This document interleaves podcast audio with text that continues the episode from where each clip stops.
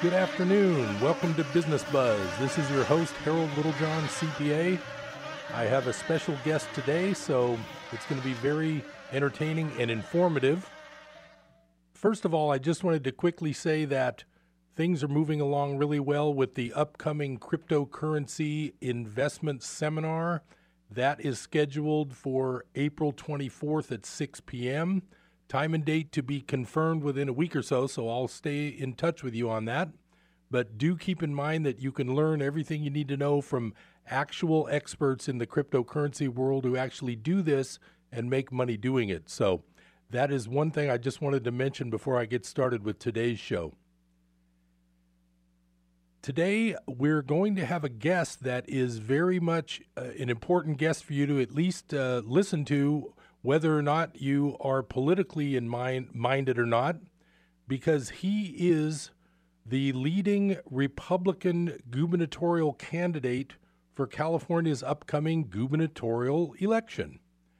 His name is John Cox, and it's very interesting because he's like me, he's a CPA. Like me, he has a JD degree. Unlike me, he is an attorney. I'm not a practicing attorney. I don't play one on television either. But him and I seem to have a decent amount in common, so I think we'll have a really interesting conversation.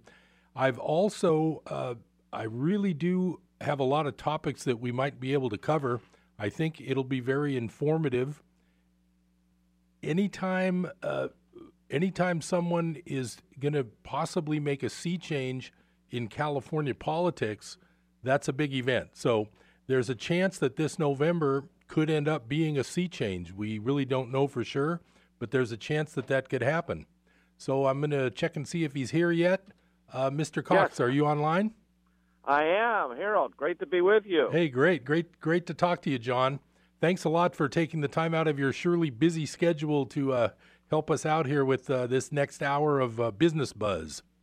I love it. I'm happy to be with you, Harold. Thank you. That's great. Thanks. So now I've got quite a few topics I wanted to cover, but I first wanted to just I wanted your opinion.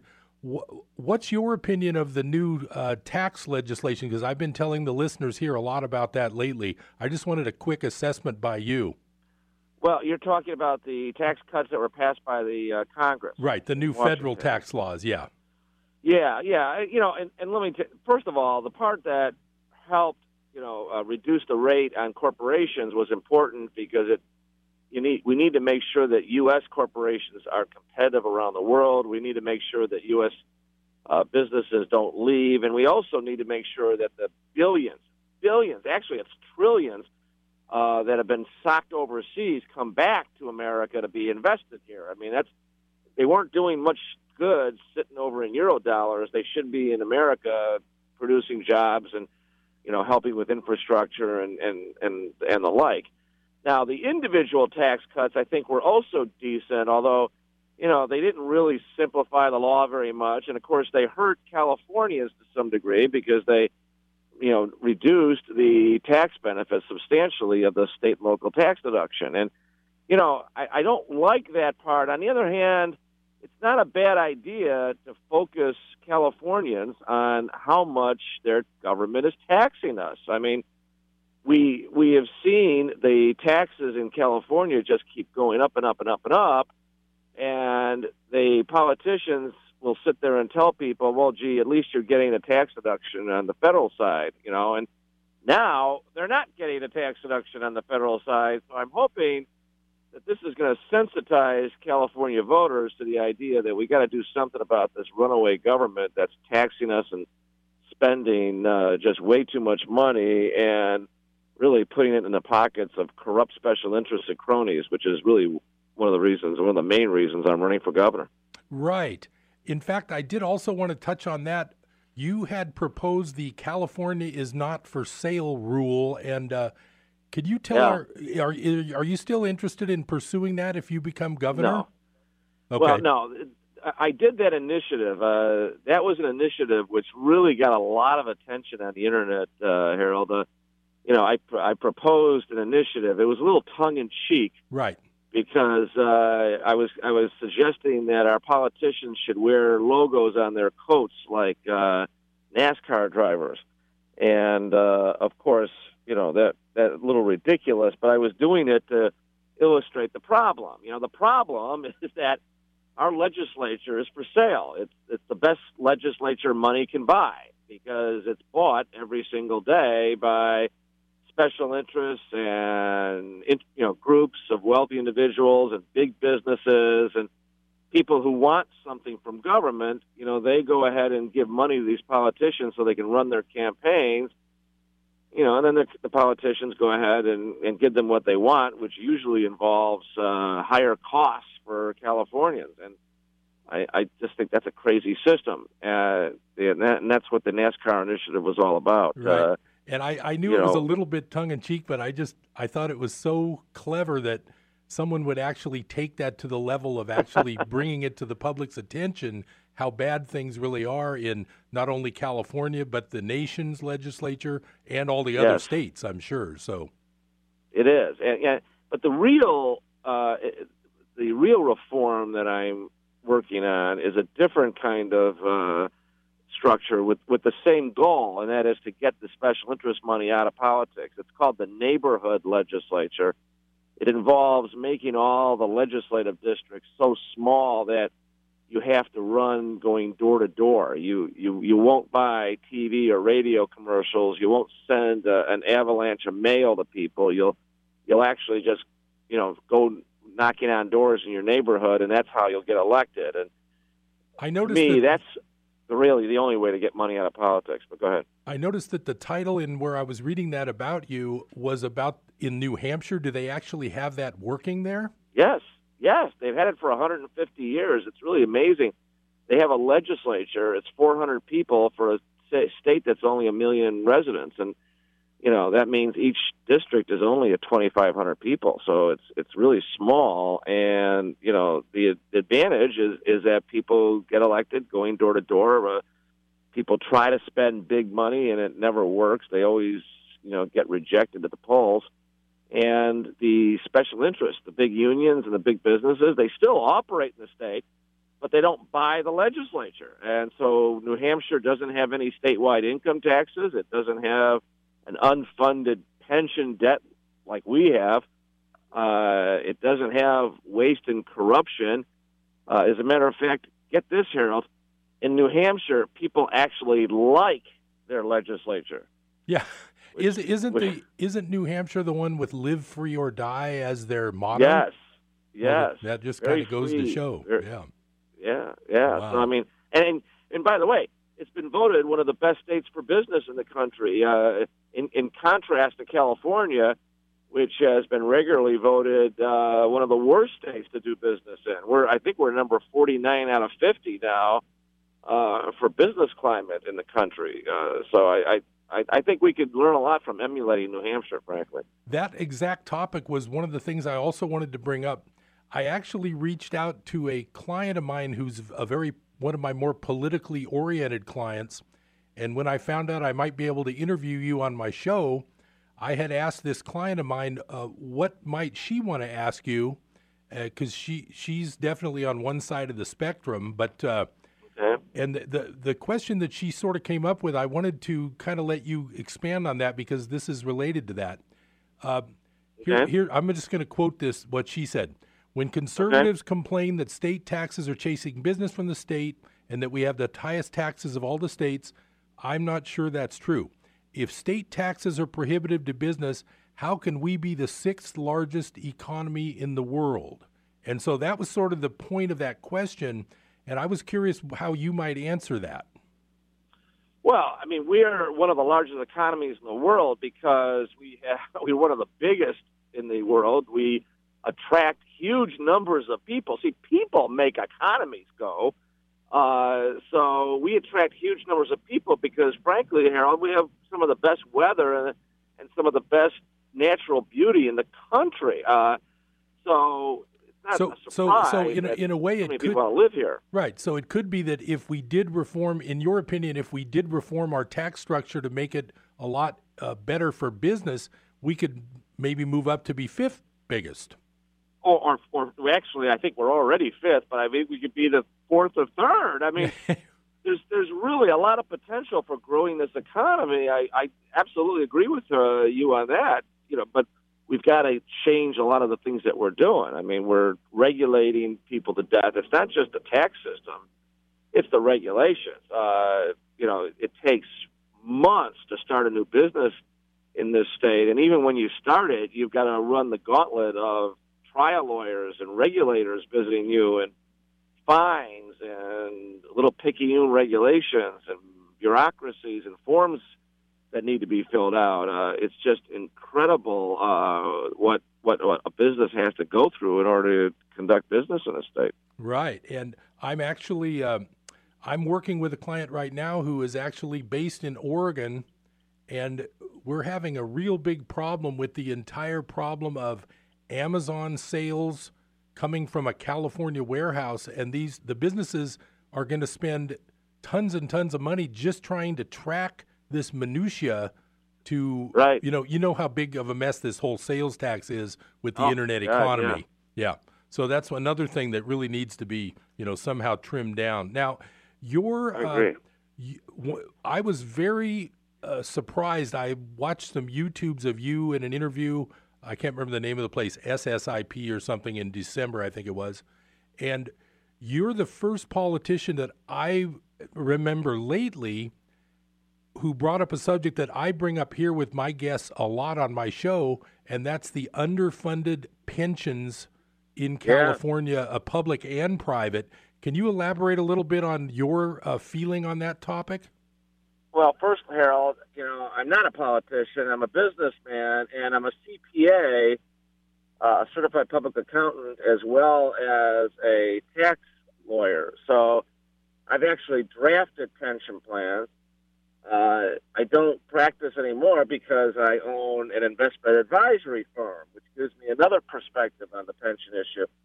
Basically, the politicians for years have voted higher and higher benefits for state workers.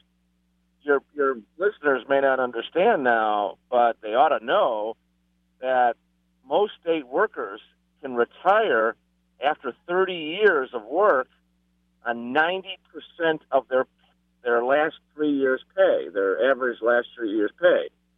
So if you start working for a state agency, let's say you become a policeman or you become a nurse at age 22, let's say, when you get done with college, by the time you're 52, you've got 30 years in, you're qualified for a pension for the rest of your life equal to 90% of your average salary for the last 3 years, which, of course, is a pretty high number, and which the employees have figured out ways to spike that average, so they get a really, really nice pension at age 52. And those rules were designed when people didn't live as long either, is that right?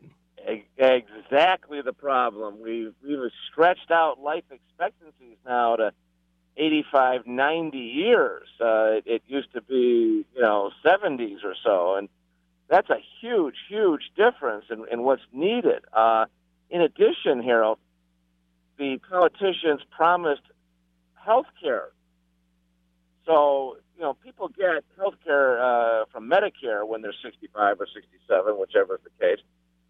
But if they're retiring at 52, there's a gap there from 52 to 65 where they need health insurance. And so the state said, okay, we'll give you that health insurance. So now we've given these employees, these retired employees, gold-plated health care, again, at the taxpayer's expense, but there's been absolutely nothing put away for health care. There's a decent amount put away for pensions, although it's 30% underfunded. And what that means, that number, Harold, is over $1 trillion of unfunded liabilities for pensions alone. Wow. It's mammoth.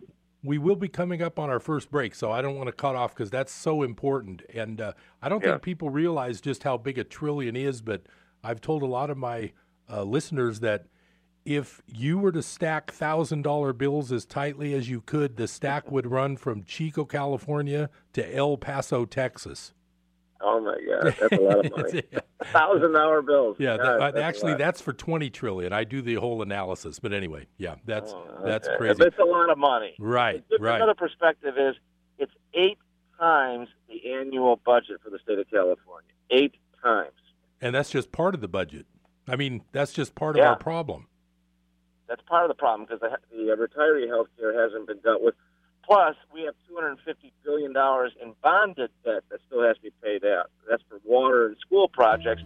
Some of the school projects aren't even being used anymore. All right. Well, our first break is here. Can you hang on, and I'll be right back with you in a minute or so? Thank you. Thanks, John.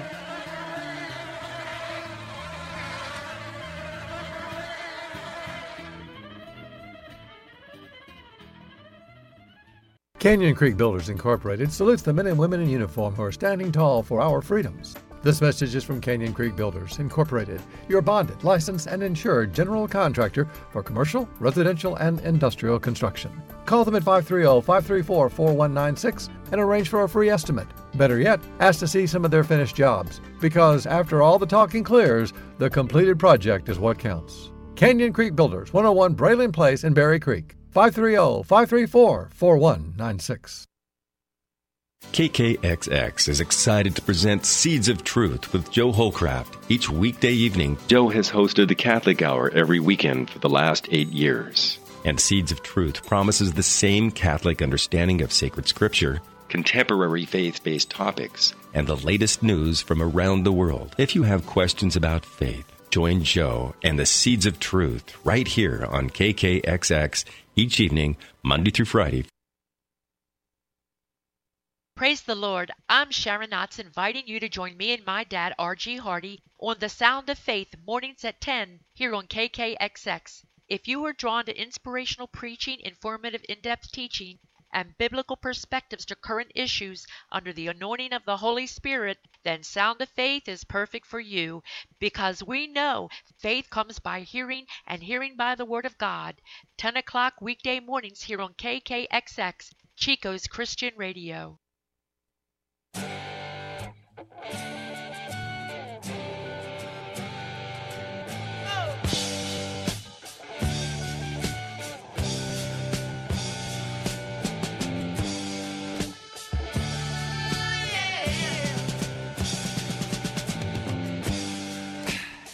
Welcome back to Business Buzz. Harold Littlejohn, CPA, and we're talking with John Cox, who is the Republican gubernatorial candidate. I also wanted to mention that John was also a radio personality. How long ago was that you did radio work, John? Oh, Lordy, that was probably 15, 16 years ago. It was a small little station in suburban Chicago. Great, and That's kind of like we have a small little station here in Chico, California, so it's really fun to be able to talk to someone else who's done the same idea. Now, your I really haven't researched a lot, but what I have since I found out you'd be on my show, how many other Republican candidates are in the ring right now? Well, there's one other Republican, so there's two total. And there's 5 Democrats, serious Democrats. There's like 30 people who have filed papers, but I mean the serious candidates. Yeah, serious candidates. There's about 5 Democrats, 3 of whom have a lot of money, 2 of whom are women without much money. So that's kind of a different dynamic. I'm 62. I've been in business for 42 years. The other Republican is a young assemblyman. He's 40-something, 42 or something like that, little baby girl. He doesn't have much money. He's been an assemblyman for a few years, so he's built up a little bit of a following.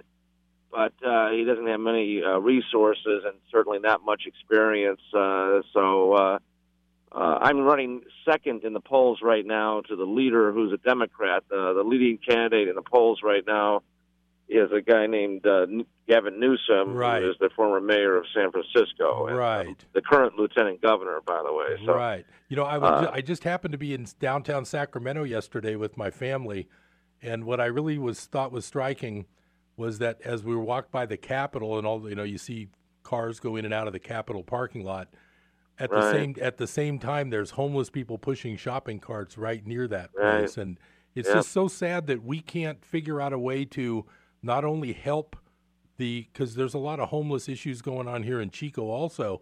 It's just such a right. shame we can't figure out a way to help the entire economy to the point where the homeless would be helped just by bringing lifting all boats, because, you know. You know, let's talk about that because there's a great deal of attention being paid to this, and it should be because I've gone to some of these encampments. I mean, they're disgusting. I mean, it's like something you see in Bangladesh or something like that.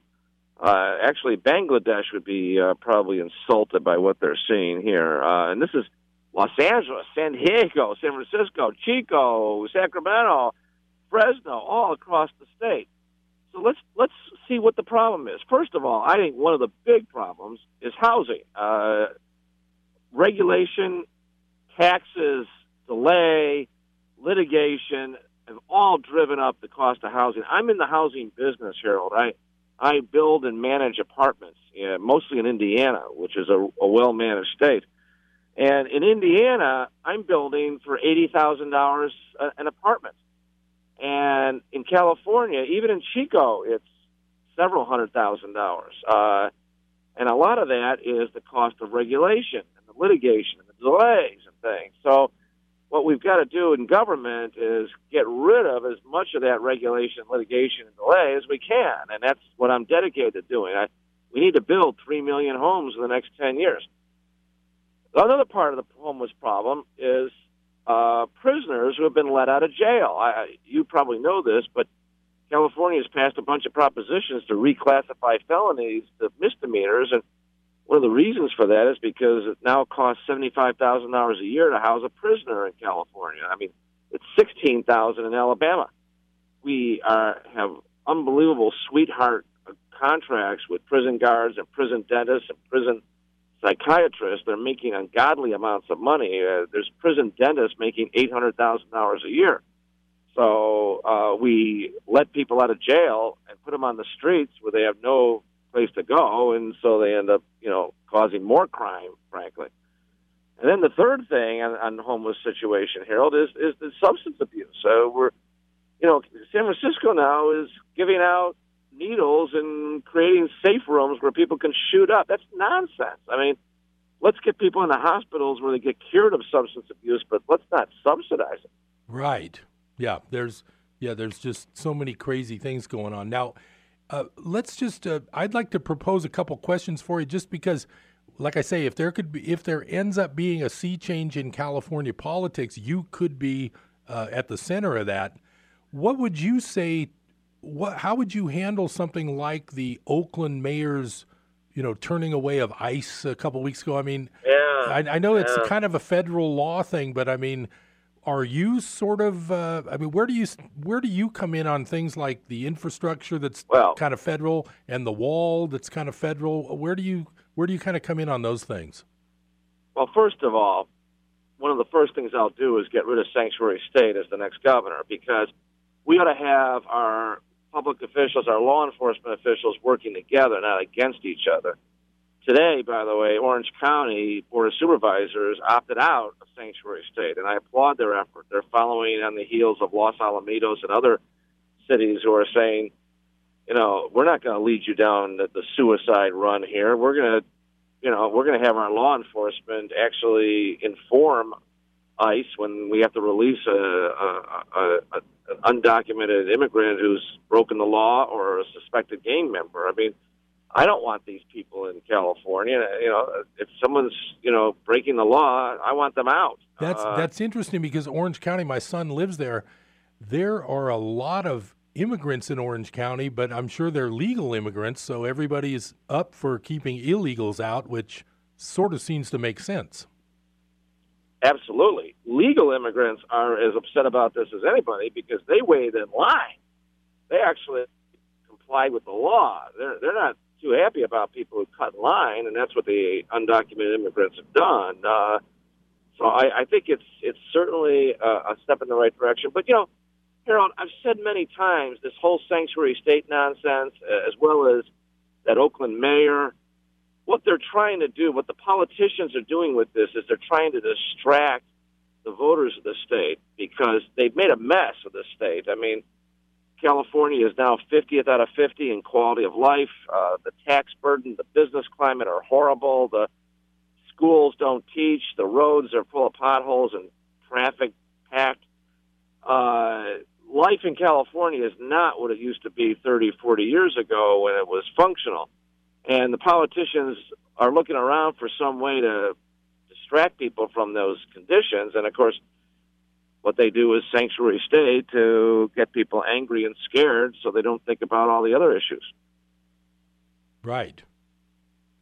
Yeah, that the whole thing about all these distractions is that I did notice I was looking up some ways to watch your interviews on YouTube the other night, and what I did notice was John Cox, the interview I saw, I believe it was from December, had a certain number of views, but next to it was John Cox, some bass fisherman down south, and he had like 30,000 views. And it just pointed out to me that there seems to be a lack of understanding, and I don't feel like the mainstream news has really gotten your name out there enough at all, because I haven't been that aware until I knew I was going to be able to interview you. Well, how do you overcome that bias? Well, I think it's changing a little bit. I mean, it's not going to come easy. You're right. The mainstream media, you know, look at how they're treating the president.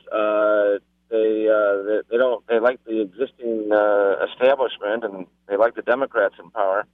But they're going to have to cover because, you know, there was a poll that was issued last week that shows me in second place to Gavin Newsom. They have to start covering the second place person in the polls, and they have. And we've seen a big uptick in interest just in the last few days. With these stories that have just gone around the state on, you know, our campaign being in second place. Right. I think we're going to keep moving up. I think that's going to, you know, key interest in the effort. And I'm looking for us to move closer and closer to Gavin Newsom and overtake him, you know, by November. Now, we are going to come up on another break, but I did want to mention that we talked about the bonds. Now, when California, you mentioned a dollar amount. I can't, is that... The total California debt with the bonds is in the billions or the trillions? Is that what you... No, $250 billion. Billion, right. Okay, we're on that break. We're going to come right back. I want to talk a little bit about budget balancing, and since we're both CPAs, we're going to be able to dig into that. So stay with me. I'll be right back in a minute.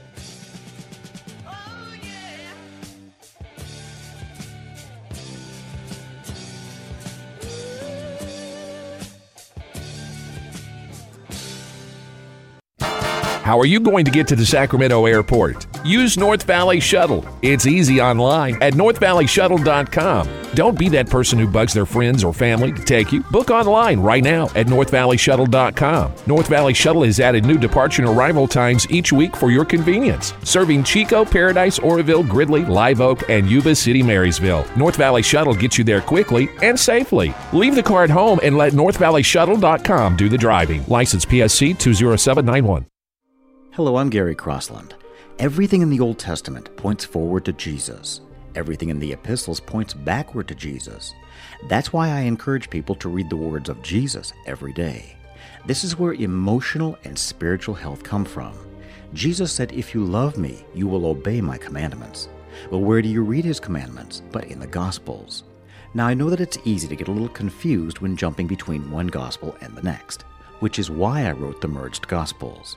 It's where all four Gospels are literally translated from the Greek, broken down word by word, and merged back together into one beautiful chronological story with not one word of Scripture removed. You can't buy it in stores. It's available only online at mergedgospels.com. It's great for new believers, for personal devotions, and for group studies. There's also an audiobook. And as always, you get to name the price. Just go to mergedgospels.com.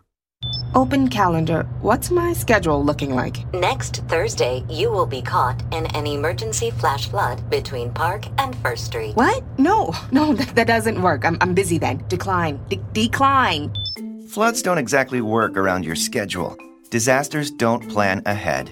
But you can. It starts with talking to your loved ones about making an emergency plan. So don't wait, communicate. Get started today at ready.gov/plan. Brought to you by FEMA and the Ad Council.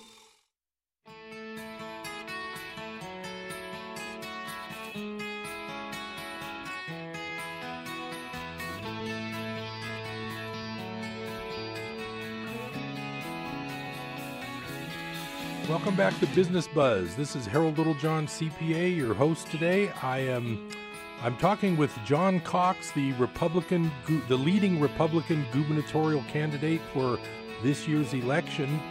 And we came up on the subject before the break, this whole thing about balancing a budget. Now, I know we always hear about the federal budget, but what's the story these days with the California budget? And is there hope for someone who might have, if you were to have 4 years available at the helm, so to speak, what would be your approach to this whole problem of this debt? That's all we live on these days is debt. Well, we got to be honest with people, and we got to get transparency, and we got to get audits done. You're a CPA. I'm a CPA. I run an apartment business. I have 12 communities that all operate on balanced budgets that are all zero-based budgets, Harold, and you know what that is, and your listeners may know, but you start off each year saying, you know, you start with zero, basically, on every expense category, and you say, okay, what are we spending, why are we spending it, and let's re-justify why we're doing this. In other words, you don't take last year's budget and increase it by 3 or 5% and go with that. Right, you look at last year's and you start chopping things when you can, but the government never seems to do that. Of course not. There's no incentive to. You know, I mean, as a matter of fact, it's the opposite. The incentive is to spend more money on more people because the more people you have in government, the more dues they pay to the public sector unions, and then the union bosses get to use those dues to pay politicians, and it's just a vicious circle that way. We got to break that circle because the incentives are just, you know, messed up. Now, so that's probably the biggest thing that I need to do on this, Harold. Now, you're originally from Illinois, and they also have a huge state budgetary crisis going on, don't they? Oh, yeah. And it's because they had a Republican governor, a businessman, who pointed out the problem. It gets back to that transparency and the auditing I was talking to you about. I mean, right now, the state of California is all in the hands of Democrats. So, you know, there ain't no one in Sacramento who wants to highlight this problem because they don't have an answer for it. And the people that fund their campaigns wouldn't like it if they highlighted the problem too much. So everybody keeps quiet and they paper it over, but that's not happening in Illinois, which is why Illinois went through that crisis. And it's still not fixed in Illinois because they haven't really been able to sever that connection between those public unions and the politicians. Now, is there any upcoming debates or things that we can make a note of so we can learn more about this whole race as we go along here?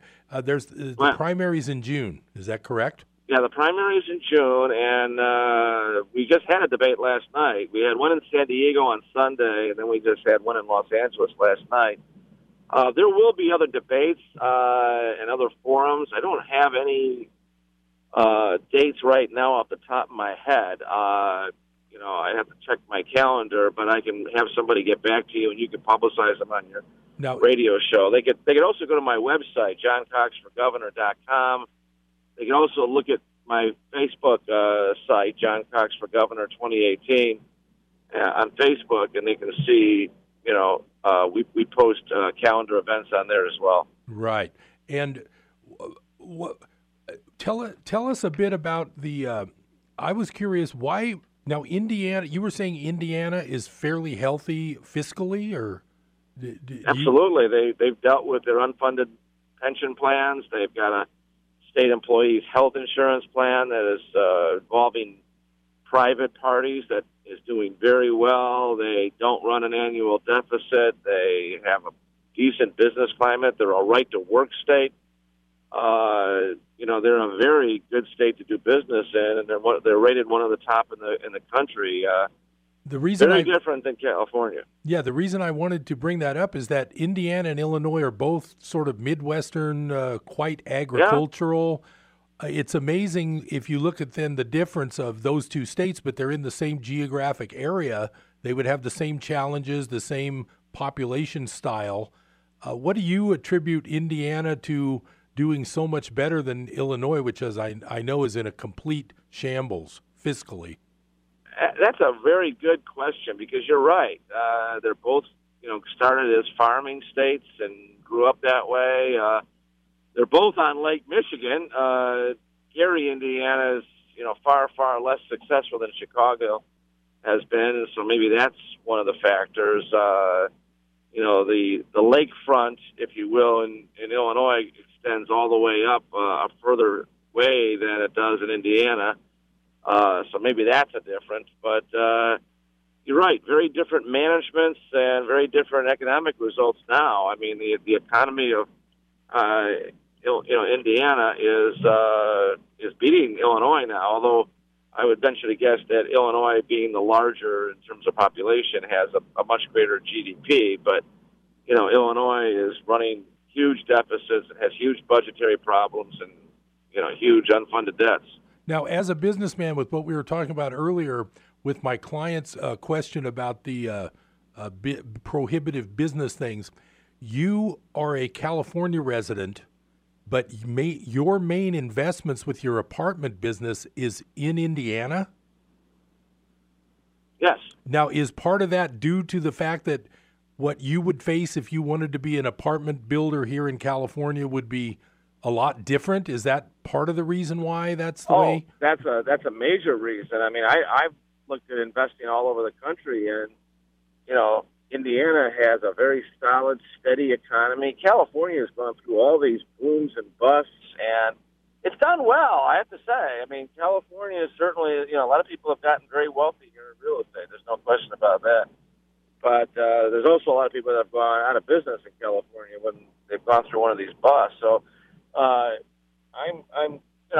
think California can be much better. That's what I'm dedicated to. I'm dedicated to getting the corrupt special interest out of power so that we can have some rational regulation and we can have a much lower tax burden and get rid of sanctuary state and all this other nonsense. But it's going to require a new governor in 2018, and that's me, and it's going to require also a new legislature, which I'm going to be talking about after I become governor. Now, of course, Mr. Newsom would be welcome to be a guest on my show. When you have a debate, is Mr. Newsom there on the stage also? I need to see some of these. I haven't seen one yet. Yeah, actually, he's been ducking debates for the past few weeks. He's of the mind that I guess he's in the first place category in the polls, and therefore he doesn't need to answer questions. Right, but he doesn't. Right, doesn't need to take a risk. Yeah, but I had an interview on another network today, and I laid out a debate challenge to Mr. Newsom, and I'll do it now on your show. He and I should debate one-on-one. We're 1 and 2 in the polls. Not that the other candidates are irrelevant; they're not. But we're clearly pretty far ahead of the other candidates, and the people of the state deserve a full debate on the future of the state, and I'm prepared to have it. I hope Mr. Newsom is prepared to own the increase in poverty, the high taxes, the sanctuary state, the increase in crime, the lousy roads, the bad schools. He's going to have to own all those issues, and I'm going to make sure he does. It sounds like, based on the fact that you're the leading Republican and you're in number 2 slot overall, it sounds like between June and November there likely will be some Cox versus Newsom debates. Oh, hopefully we'll do a lot of them. We'll do them all around the state. I'll offer to mediate one in Chico. There you go. I think we need to do one in Chico. There's a lot of businesses up there that are just getting killed and crushed by regulation. There's a whole lot of farmers that can't find workers and that are worried about their exports. Worried about water. I was going to say we always have a water issue too in Northern California. And why is that? I mean, we get tons of snow and tons of water up there, we just don't have the reservoirs built to hold it. I mean, it's stupid. It's really stupid. And, you know, the environmental lobbyists in Sacramento keep, you know, getting the legislature to tear down instead of building new ones. There's a Sites Reservoir we got to build. There's the Shasta Reservoir that should be expanded. I mean, the capability exists. We also have to do this stuff right. We got to make sure that, you know, dams are built properly. I know the Oroville Dam has had major problems up there, and that's because the politicians choose their cronies to do these projects, and they don't. Right. John, I think we may have lost our connection. If you can come back. No, I can, oh, there you are. Sorry. I can hear you. Yep, I can hear you. Okay, good. Yep. You're back now. That's great. Now, yep. I grew up in the East Bay. I remember my dad saying about 40 years ago, and I didn't have time to look it up today before I talked with you. Is it true that in the old days, the California legislature had the Senate set up more like the federal Senate, where Northern and Southern California weren't weighted so heavily by population? Do you know if that's true? I don't recall that. I heard my dad say that they, when we started getting lousy freeways and L.A. started getting all the new big freeways, I remember him saying, well, they changed it and now they're weighted towards all that Southern California population. Well, I think it changed because of the population changes. I mean, let's face it, Southern California is still the home of... That may be what he meant, just the fact that there's so many people down there. But it really is kind of crazy when they talk about splitting California. Have you ever discussed that with people? What's your opinion on that feeling? I actually know this Silicon Valley guy who's thinking about doing this or proposing it.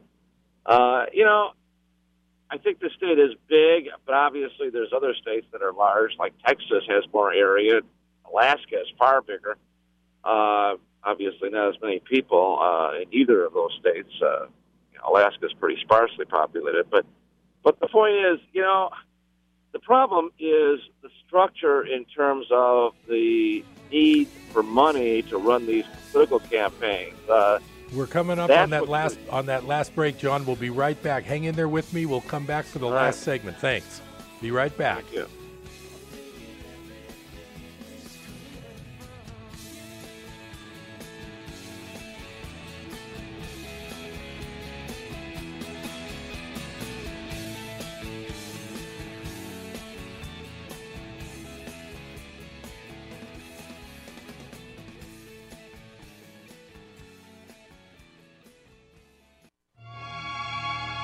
Hello, this is Samantha Landy, and I bring you Psalms of Hope, heard here on Life Radio every Monday, Wednesday, and Friday at noon. So do tune in and join me for beautiful music and an encouraging word from the Lord.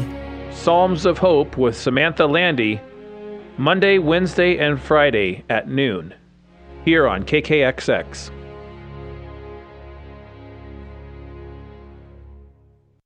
When is the best time to talk to your family about staying in touch during a disaster?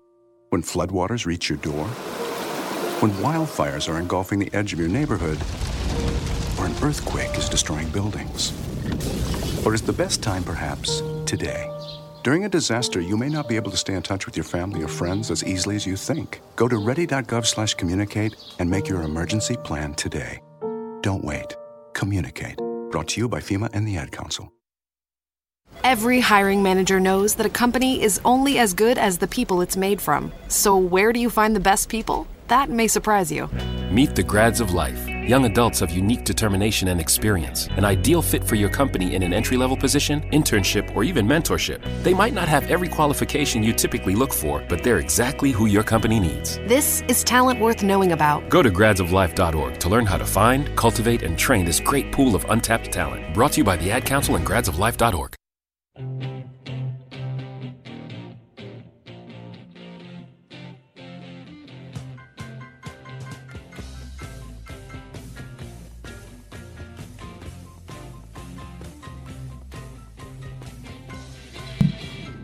Welcome back to Business Buzz. Your host, Harold Littlejohn, CPA.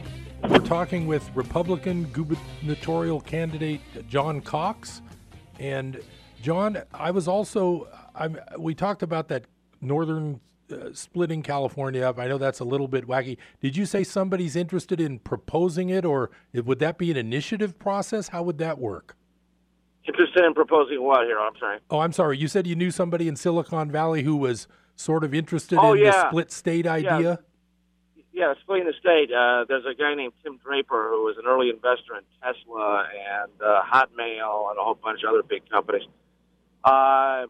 He's talked about splitting the state, in three. The trouble is the power of these funders, the big businesses and the big labor unions. And so even if you split the state into three pieces, Harold, they would still be three pretty big states. 40 million people, you're still, each state is going to be 10 to 15 million people, which is going to place it among the tops. I mean, Illinois, we talked about, has 12 million people, so it would be right there with Illinois. And unless you're willing to deal with this crony system, the corrupt system of funding campaigns, you're going to have three dysfunctional states. Right. So that's why. Right. And so it would be three times as hard to get it all going, like your neighborhood idea that you're following New Hampshire.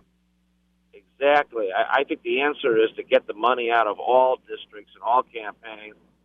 And we do that, then we can divide the state. We can do a lot of other things, and we won't have to worry about cronies interrupting the game here. Now, what are some of the top ideas that you've got? If, let's say, you were governor, what would be your approach to the whole lobbying? The thing with the posting the top 10 donors on each legislator. What would your real steps be in that process? Well, what we have to do is we have to get California affordable for people, Harold. A lot of people. I know a lot of people who just simply can't afford to live here any longer. I mean, and their kids coming up can't afford to live in California. The cost of housing is probably the biggest issue that I'm going to address as governor, and I talked about it earlier, that we've got to streamline regulations and build a lot more houses. I think the roads and the tax system are two other big issues that need to improve to get a better quality of life. The tax system is outrageous. We're paying the highest taxes, and all the Democrats do is talk about adding more taxes onto us. I'm the leader of the effort to repeal the gas tax. Have you heard about that, Harold? I was just going to mention the gas tax, and I was going to ask you about that. So is there something going on with that? See, during tax season, I get really busy. Is there something happening with that in the grassroots somewhere? Yes, we've already collected 650,000 signatures to get this on the ballot in November.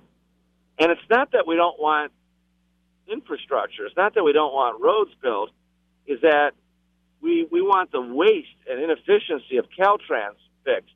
Caltrans, and you'll appreciate this as a CPA, Harold, Caltrans spends $4.50 for every dollar Texas spends on a mile of road. Ouch. If you think about that, ouch. We're getting 25% of the roads built for our money that Texas is getting. That's horrendous waste and inefficiency and frankly, out-and-out corruption. Now, that that should be a completely bipartisan goal, regardless of party and regardless of religion or anything. Who would not be against saving billions of dollars on highway costs? And I think we all know the answer. Who? Yeah. We all know the unions. I mean, we've got 3,500 extra planning positions in Caltrans. It's been documented. They're just needless. But 3,500 positions pay a lot of dues to the unions, and, of course, they don't want to lose that money. So they stay employed, and we pay them, and they ask for more tax money. That's the problem here. That's got to be dealt with. And now, wouldn't lobbying come into play along? I mean, isn't union and lobby kind of synonymous in Sacramento? Oh, yeah. I mean, the unions, obviously, and all the big businesses, too, by the way. It's bipartisan. They hire the lobbyists, and they give them the money, and then the lobbyists just shuttle it. They're the middlemen, basically, for the funders and the special interests, so that they're the ones that really control the debate. What do you see as the result of the whole term limits thing that happened here, I don't even know, 20 years ago or more? 25 years ago, it was 92, and Have you seen any concrete help? No, it's made the situation worse. If you think about it, it makes sense because the cronies, the funders of these campaigns, they're fine with having to, buy a new set of politicians every 12 years.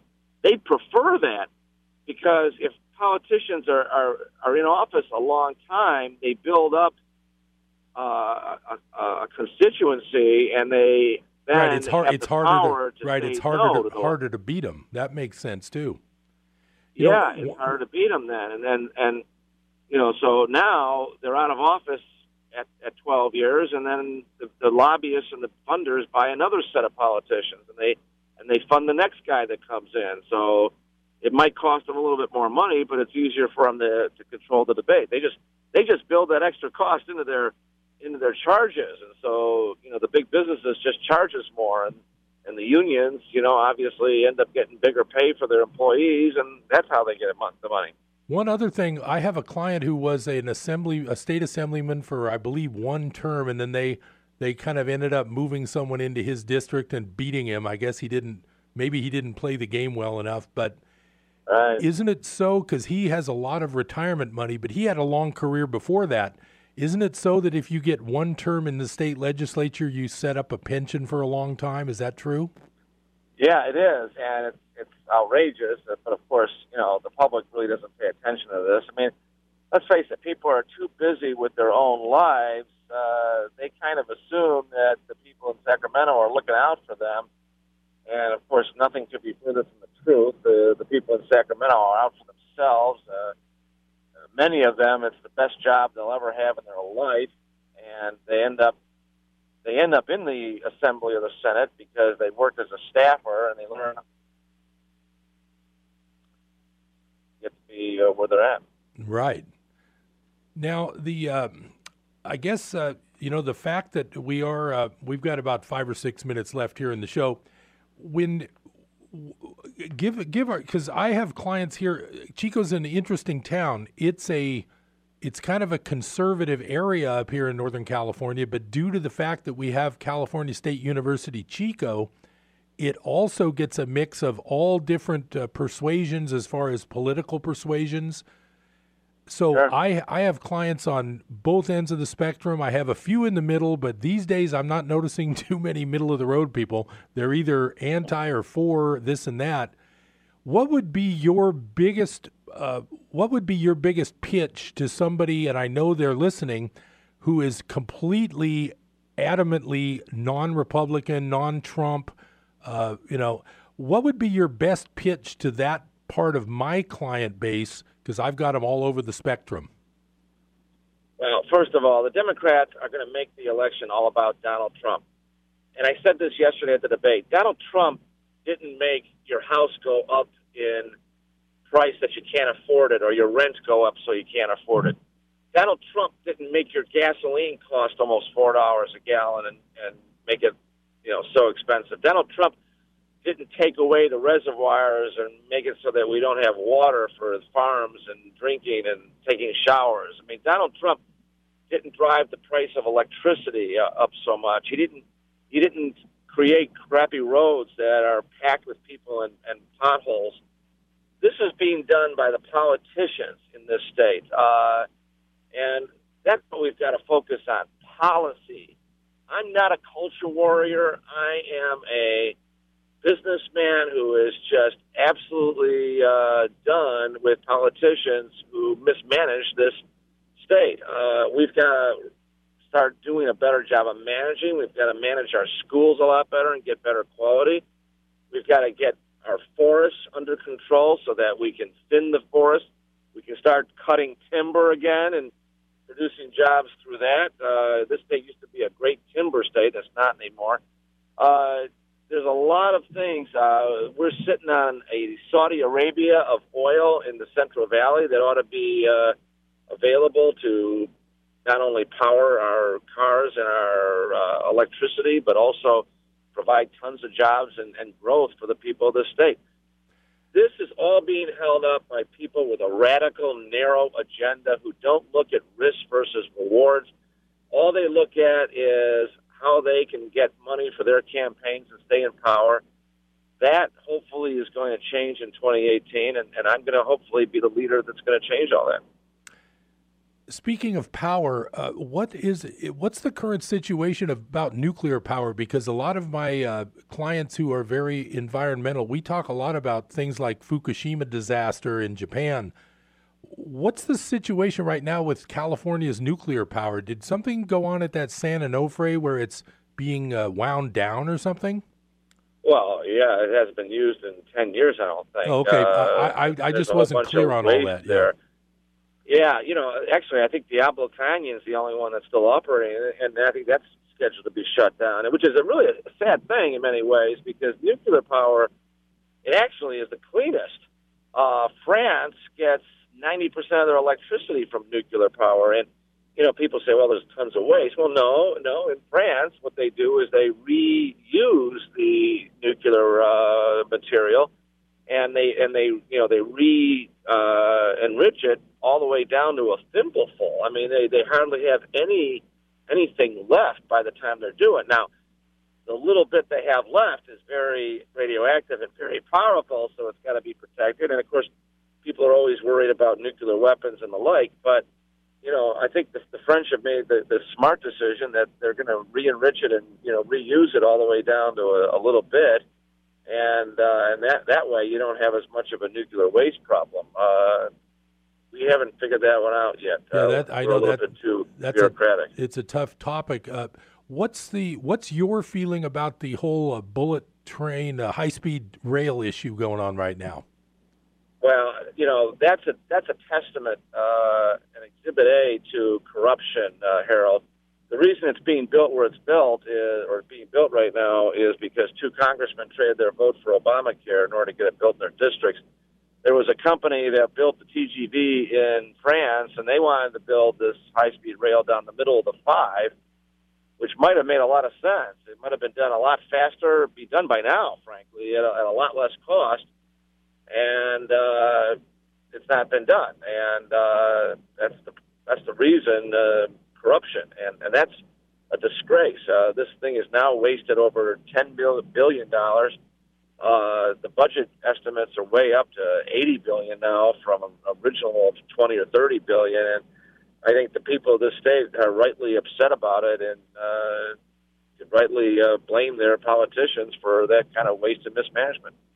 Well, we're going to be coming up at the end of the show. I appreciate you being here today. I think the listeners have learned a lot. I know I have. Like I say, I've really tried to learn what I can when I heard that you might be able to be my guest today. And as far as what's your schedule for the next week or two? Is there anything coming up that we can look at your website to check into? I'm actually going to be up in Yuba City. I think it's around the middle of April. I'm trying to remember the exact date. I think it's around April 10th or so. Good. That'll be on your website. And we're planning also a big fundraiser up in that neck of the woods, too. I've been up there about 4 times in the last 2-3 months. So I've been in the North County, counties very often. I'm going to be back there quite often as well, and it's a very important part of the state, and I'm looking forward to that. People who want to help with the campaign, we've got over 7,000 people that have donated already, and this isn't going to get done, Harold, without people participating and chipping in. I'm not a billionaire. I'm a successful businessman, but we're going to need help to get this done. So if people want to help, they can go to johncoxforgovernor.com and click on the donate button and learn about me. And they can learn about the neighborhood legislature at neighborhoodlegislature.com. Great. Well, thank you very much, John. Nice talking with you, and we'll look forward to talking to you again sometime soon. Thank you very much, Harold. Pleasure to be with you. Thanks a lot. That's it for Business Buzz today. I'll see you in a couple of days. Take care of yourselves.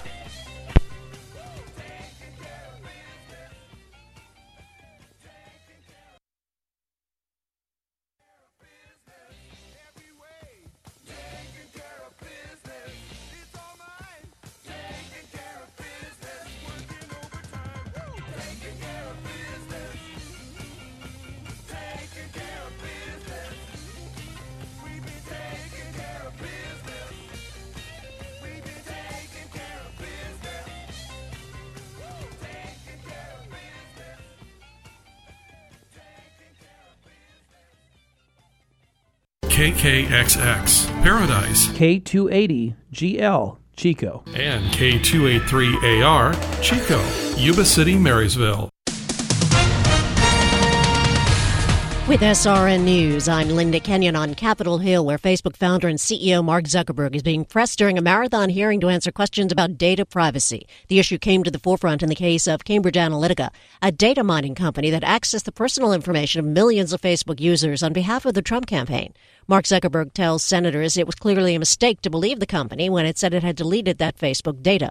Zuckerberg also told senators he has not changed his philosophy when it comes to advertisers using the Facebook social media platform. My top priority has always been our social mission.